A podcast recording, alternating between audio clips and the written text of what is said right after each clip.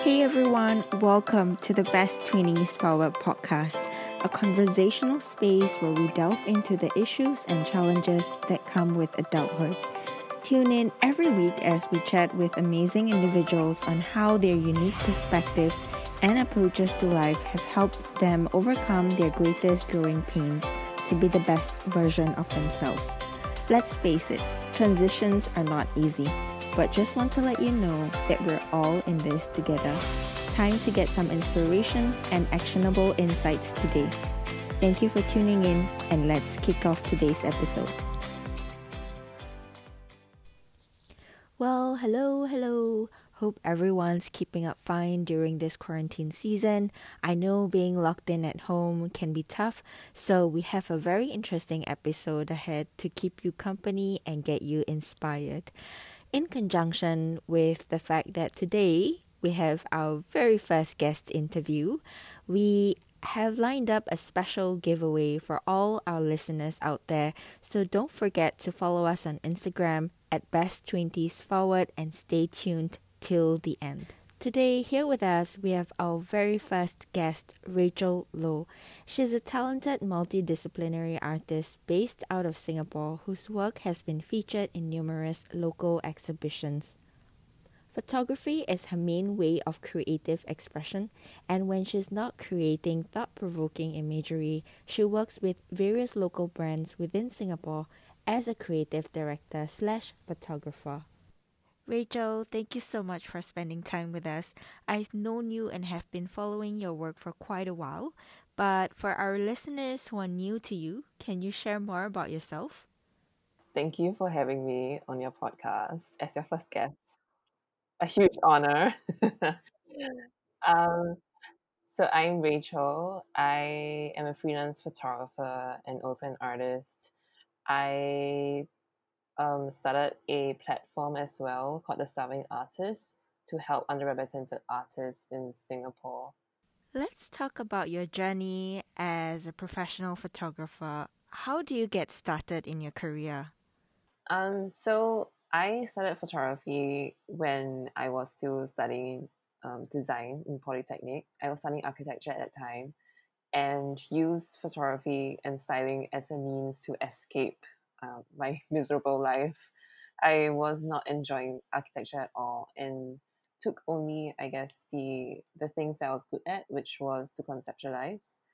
And I used that to explore a new, different uh, medium in my life. So that was photography and styling. And afterwards, I didn't actually take it seriously. So in uni, I studied comms and then I went on to a marketing job, like full time. And I, I worked there for, I think, close to two years. And during that time, I just realized that it's not like this path that I have kind of set up for myself that was or should have been something that was, I guess, uh, socially acceptable, but it's it was causing me so much misery that I would turn to photography and styling in my free time, like I did in design school, as a means to escape. So I left my job um, two years ago, I think, and just decided to just take it very seriously as my job, like do photography full time and offer my services, styling and set design. Wow, that's quite a transition. Um, was it a natural move for you to move from architecture to photography? Um, I think it a lot of things. So a lot of things I do in life is very much born out of boredom. um, so I I think I am just sort of person that when I find that I am not investing 100% in something that I would try to learn something else instead and see if that actually fits in my life.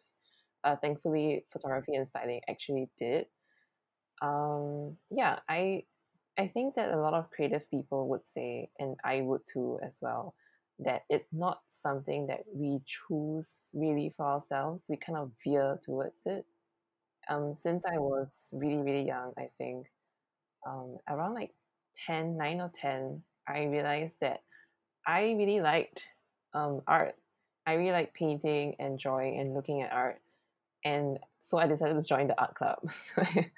and I would spend like so many afternoons after school just um, discovering charcoal or marker or paint or watercolor and I think that really set me up for going towards the arts because even in secondary school I would ace I, I'll be like great in literature but like shit in maths.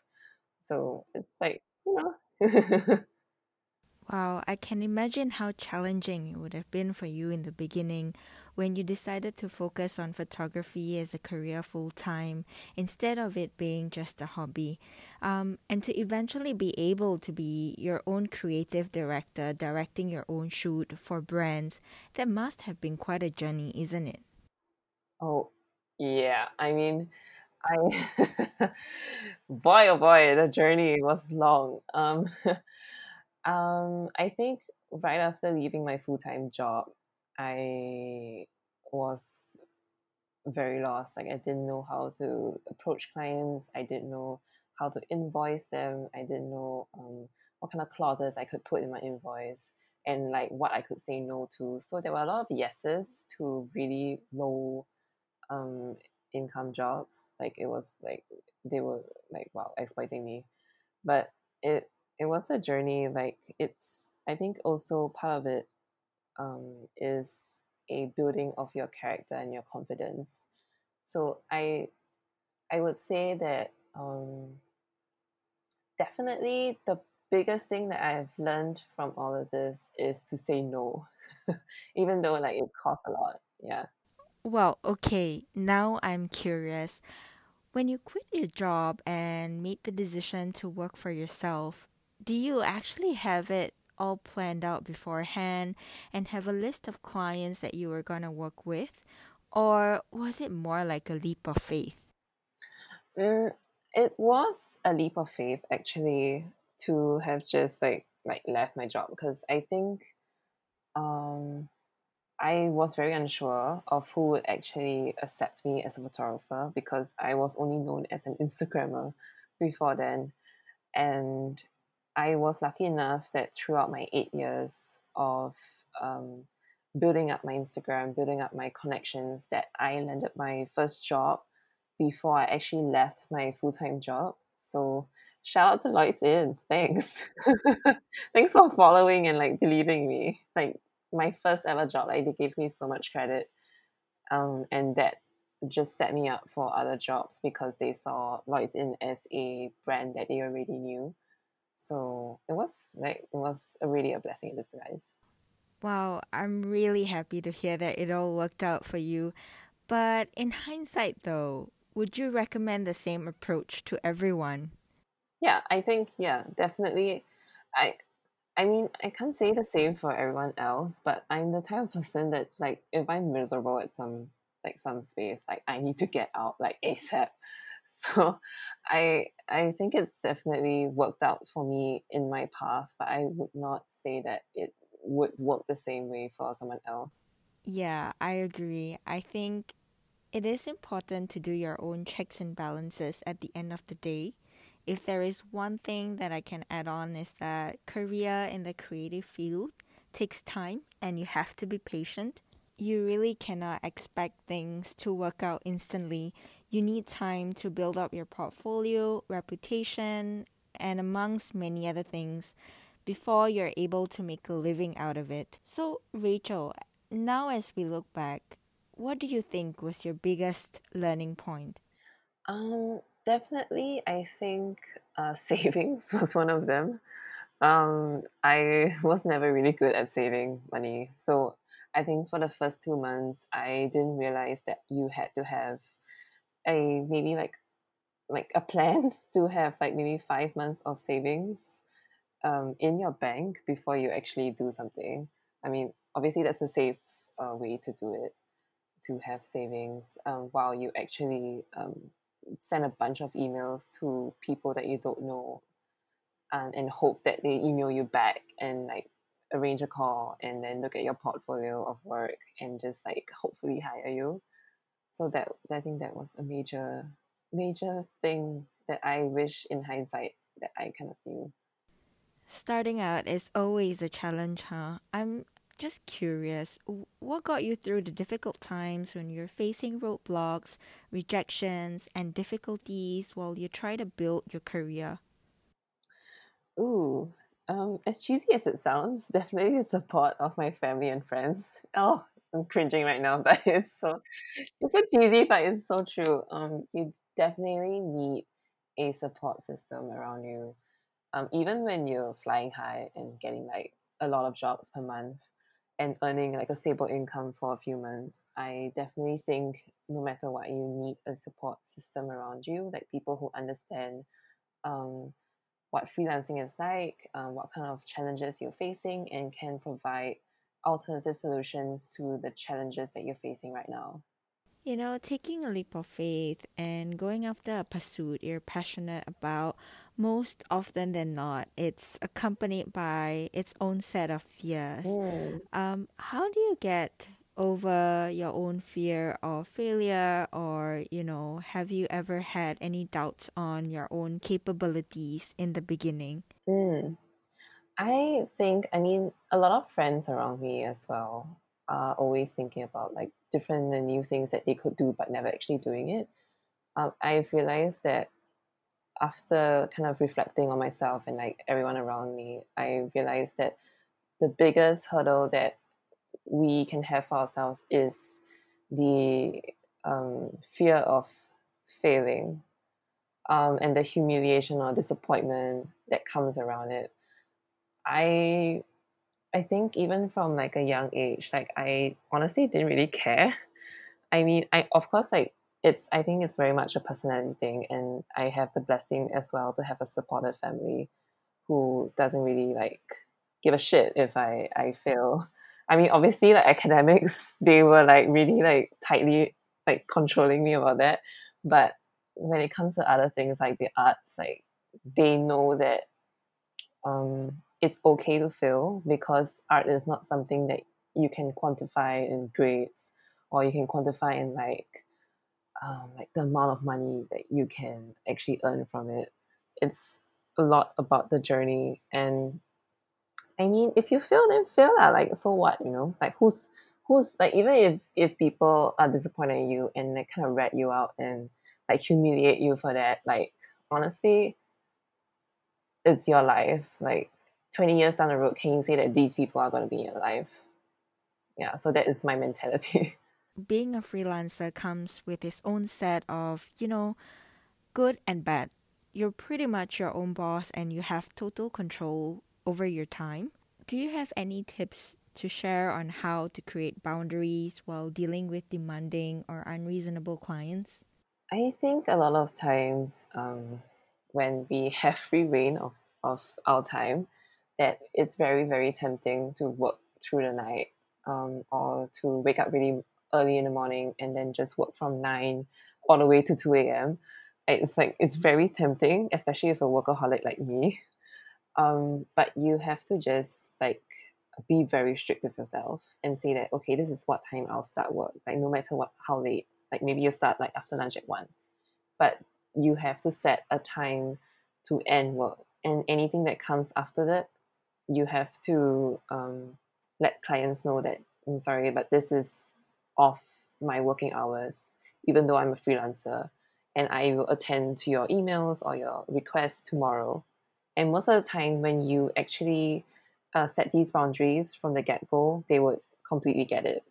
It's just once you you say like, oh, okay, sure, like I'll do it, and then the next time they would um, ex- expect the same thing from you again and then you have to kind of like say no or like keep saying yes and then it just creates this really bad relationship between you and them as we all know, the COVID 19 pandemic situation has hit the creative industry pretty hard.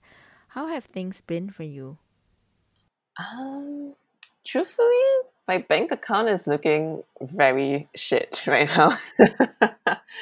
um, I had so many plans for this year, like thrown out the window right now. But um, financially wise, I would say that I'm not doing very well, and uh, I can say the same about a lot of my friends as well. That we're kind of stuck, um, not knowing what the future would hold, like how our jobs will look like, uh, how much demand will pull afterwards and also yeah I can just see from my different clients who like sell clothing or like sell different things in retail that they are also worried as well. Um they don't know if people buy they don't know like a lot of things and it just a lot of us we rely on each other. It's it's very like in the market it, i mean for any industry. But yeah if one fails like everyone is pretty much affected We've spoken quite a fair bit about your career as a creative director slash photographer, but if there is one thing that you need to know about Rachel is that she creates amazing art. And most of the time the images that she chooses to portray through her photography are often inspired by you know the issues that she stands for or the emotions that she feels within. So rachel can you share with us some of the issues you stand for or some of the issues that you have chosen to bring awareness to through your photographs? Um definitely as a um, female identifying as a woman i definitely am very much uh, strongly opinionated about um, issues concerning women. Um, I'm also very interested in um, just expressing my mental issues, uh, emotions, like how can I like look for things in nature or like express it through my own body, for example. So those are the things that I have been kind of grappling with um, these days, and I have been creating work based off of those emotions. Relating to this, you have created a collection called Sculptural, where it is about taking back control over how the female physique is portrayed and show it from your own perspective. Because what you feel is that more often than not, how the female body is portrayed in the media comes from a male perspective. Can you tell us more about the inspiration behind this collection? Um, so sculpture was the first ever like art kind of like like serious art that I I put out there. It it was it was just like born out of this feeling of being really really frustrated and really really tired of how I felt when men were just staring at me. Like for example, like if I would go to like on like somewhere else and then I'll take the train or bus.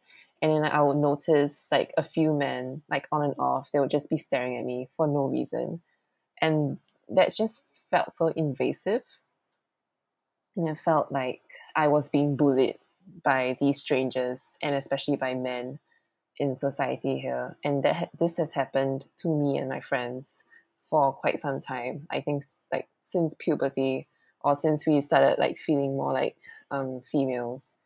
And I just one day I was just like really tired. Like I just set up my tripod and put on like my film camera and then I just stripped in my bedroom and then just just felt it just felt so free. Like I honestly didn't know how anything would turn out because I wasn't really using a film camera much that back then and I had no idea how to adjust like the distance and the, like everything. It was just yeah, it was a really surprising uh, like outcome, and I think also like through the process of me just posing and all that, like I felt like I was posing for myself and I was acting for myself because I was in a room like by myself, no one was looking, and it was just me being really raw, trying to portray how it felt as a woman and trying to like subvert that male gaze. Wow, that's really interesting.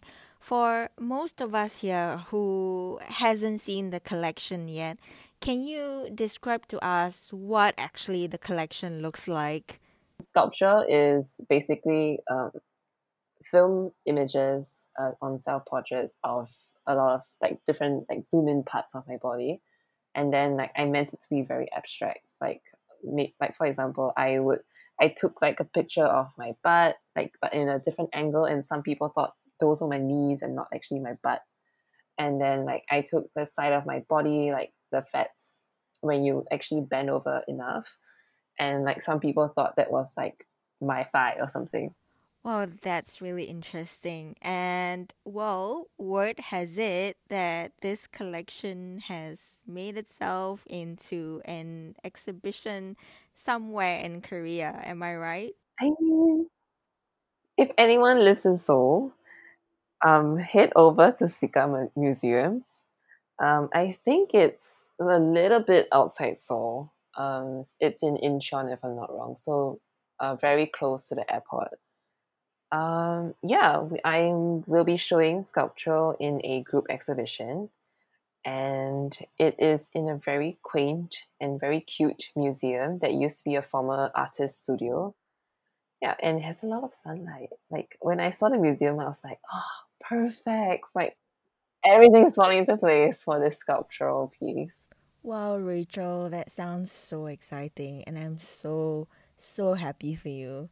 Um, apart from sculptural, you have also created another set of photographs called um, The Things Within.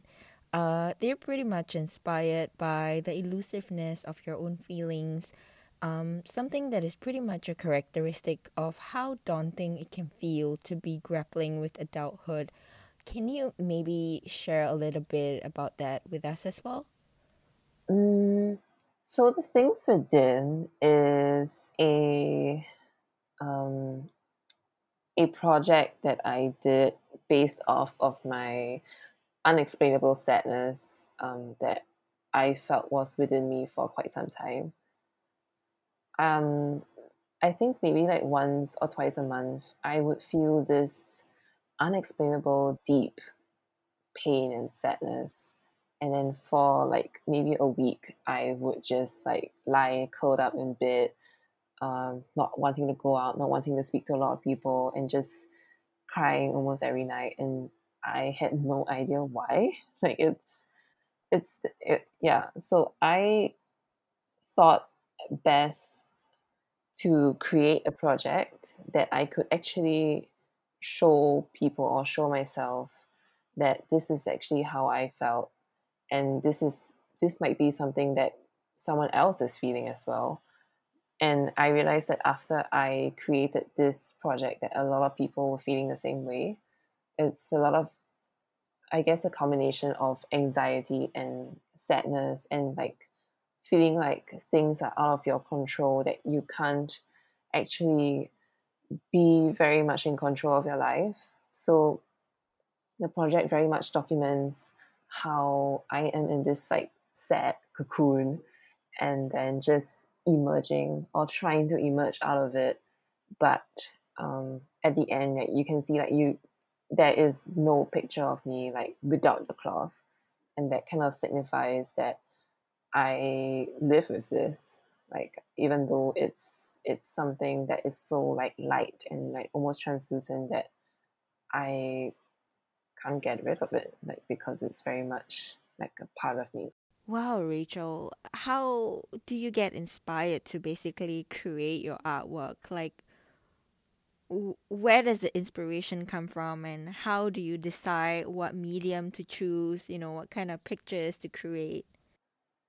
I always have an image and a feeling in mind uh, when it when I come up with like a concept, and then it just I don't want to sound like a prick, but like it just flows, you know. it's just like okay, so maybe I can explain about the things within. When I felt like I wanted to express this sadness, I immediately thought that I didn't I didn't want to do something depressing. I didn't want to make people feel that you know like it's a stereotypical like sad kind of uh, art piece. Like I don't want to be in like a dark room like all by myself. Like I, I wanted to change that and I wanted to create like a sort of hope for myself and for other people that you know we we kind of do get out of this. And it's just how much do we get out of it and how much of it is our choice. And so i wanted to create like a more like floaty like um a very um what's another it's like it's flowy like windy flowy kind of feel. I think the word that you're looking for is contrast. You're trying to bring across that juxtaposition between the whole heaviness of the topic and the lightness of the medium that you used uh, within the art piece. Yes. Oh my god, you need to be my assistant, like my PR manager. I'm so I'm so bad at explaining my things. I'm just like, oh, it just it just flows, you know. but yes, lightness and heaviness. That's fantastic. Are we expecting any more artwork, you know, to come out from you soon? Any projects that you'll be launching anytime soon? Ooh, um, I feel like COVID has really like brought this heavy dark cloud over me, and I just can't think very clearly right now. Um, because I, I mean, art is basically clear thinking about mixed feelings, and I would say that I'm not like in a very good place for clear thinking because of all the anxiety. But um, I did have a in an idea the other night that I wanted to create a new kind of map in Singapore. And, you know, because we're all in isolation right now, and that one of, I guess, one of my escapes to kind of travel, like quote unquote travel, is through Google Maps. So I, want, I wanted to um, kind of like get in contact with like a bunch of, of my friends or like a bunch of connections across the island and then just recreate this map based on connectivity and based on how the day would look like. Yeah, so Ooh, that sounds exciting, Rachel. I'll keep my eyes peeled for that. Thank, thank you, my number one fan. well, Rachel, I noticed that your approach to doing things seemed to have always been to focus on the process, turning the negative into something productive or positive, just like your artwork. Um, whereas a lot of people sometimes get too fixated with the goals or the returns that they forget to enjoy the process and end up giving up too quickly. Mm, I would, de- yeah, definitely. Um, I know a lot of people. Uh, I mean, creative or not, like they aren't happy unless they reach like a certain goal. But I feel like no matter what um, part of the journey that you're on, I think that it's very good to just look at how much you have achieved so far. And then by this philosophy, I feel like I am very happy. Now, apart from being a photographer and an artist who constantly creates art, um, you're also constantly paying it forward in various means and ways that you can within the art community.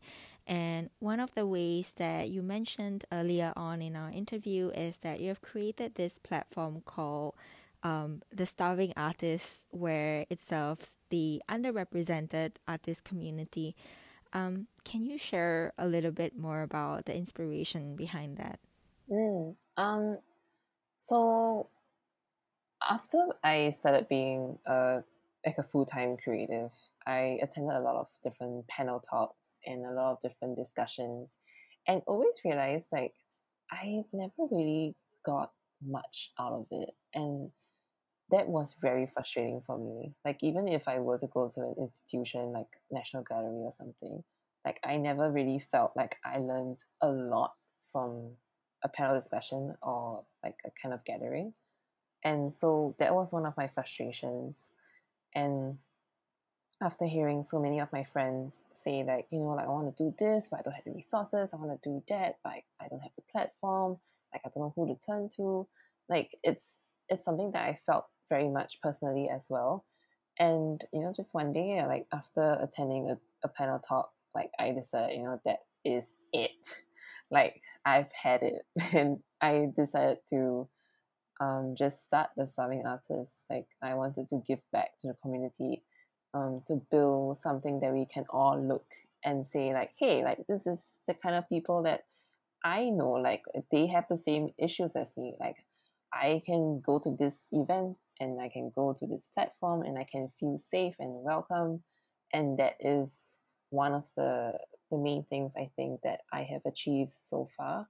I mean, there's definitely a lot to do to ensure that but um yeah i think so far like it's going pretty well how long has the starving artist been around Ooh, very young. Um, started late November. So I think like three months, three, four months. Yeah. So has the distancing measures and the stay home restrictions technically affected the level of activity or, you know, the campaigns that the starving artist is, is trying to push forward? Mm. For sure. Um, so we have four different events every month. So we have a discussion, we have a meet the artists session, and then we have an exhibition, and then also like a like a de-stressing painting session in the garden. So a lot of these events are based on actually meeting someone in real life and just like having a chat and then connecting with the community. So it's been quite tough because I mean, even if you do like something online, it's not the same as something offline. And a lot of people have realized that. So I have just been still putting out um, a monthly discussion, a meet the artists um, online chat.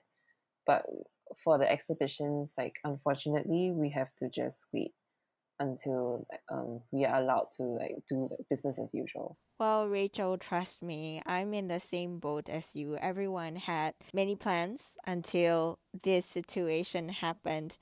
But I'm just curious to find out as well um, how is a platform like the Starving Artists um, differ from your typical institutionalized avenues or traditional avenues where um, artists get to showcase their work? Um, I would say that um, the starving artist is not like Jesus. it's not like the redeemer. Like I, I definitely think that we need more platforms that are similar, that can provide alternative revenues and spaces for artists in Singapore. Um, definitely, I think one thing that a lot of people have told me and I have observed myself is that compared to an institutionalized uh, exhibition, um, the exhibitions that I hold are very much community like centric. So when you go there, like it's not something that is like oh you have to stand in front of a painting or you stand in front of like a photograph and like stare at it and then not not really know who the artist is I make it a point to have the artist of the month showing to always be present so that everyone can just kind of have a casual chat and we create this um, kind of space where it's very cozy. You can like sit around like i mean if we are having it in like a cafe or like uh, for in january we had it in a hostel. So we had couches like you could order drinks you could order like some snacks or something. So it's very much different where the exhibitions are meant for you to stay for very long. Well, while we're on the topic of paying it forward and doing something for the community, um, I know Rachel has something planned to help others during this difficult time, particularly um, donating to the different causes that helps those affected during this pandemic. Uh, Rachel, can you tell us more about that? Mm, um, so I decided to offer up my services uh, com- that I do commercially to people that might be interested in learning something or trying something new. So I am hosting a quarantine lunchtime styling session. And this one is actually um, a donation based class um, that I felt like I needed to have it donation based because I heard so many people struggling. And I know it's not an easy time for anyone, even though I need to earn money. But I, yeah, I, I just hope that this session could or can be a like a ray of hope and sunshine. And it will just, yeah, we're having lunch after styling together and like we're making friends. So if anyone wants to just like make new friends, I think that that would be a very fun thing to do. Oh my gosh, this is such a good way to spend time during quarantine season as well.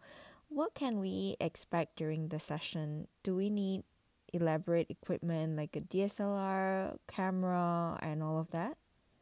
So this one is purely a styling session. So Um, for the lunchtime um, styling session, definitely we need your lunch. we need a plate to have your lunch. So I am uh, using things that we normally find in our own home, our own homes, like a cup, um, plate, like a book, um, maybe like some cloth that you might have, like anything pretty that you think you want to add into it. And we would just all be uh, styling together. So I would probably send out a kind of like theme for everyone, like maybe it's like a romantic theme, and then we'll all like do our own take on it, like at the same time. Wow, Rachel, you really have quite a number of things going on for you, isn't it? From your career, your artwork, and also your work within the art community. Um, so what's next in store for you? Are you gonna have maybe your own museum, or how do you want to be famous? Oh, geez, no, man. I am, I am definitely not one of those who like, um, have all these goals when I was younger, like I had no idea what I wanted to be. And I mean, even now, like I don't really aspire to be like popular or like famous or like on a successful list. Like it's I I just want to help out as much as I can or like to make a difference in someone else's life through whatever means that I choose. I mean I have I have no plans as of now. So taking it chill.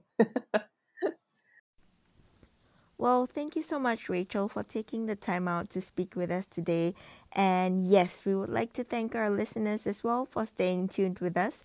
So, we're giving away two styling session passes with Rachel. All you have to do is follow us on Instagram at best20s forward and DM us with the message quarantine styling sessions. Two lucky winners will win a chance to up your Instagram game with beautifully styled sets. I think this is such a good way to spend your time during this quarantine period. So hurry on and follow us on Instagram. For those of you who are keen to find out more about Rachel's work or you would like to follow her on Instagram, her details can be found on our Instagram page at Best Twenties Forward. I hope you have gained something valuable from today's podcast. If you like us, hit the subscribe and follow button. If there's anything for us to improve, kindly give us feedback on our Instagram page. Thank you so much, guys. See you in the next episode.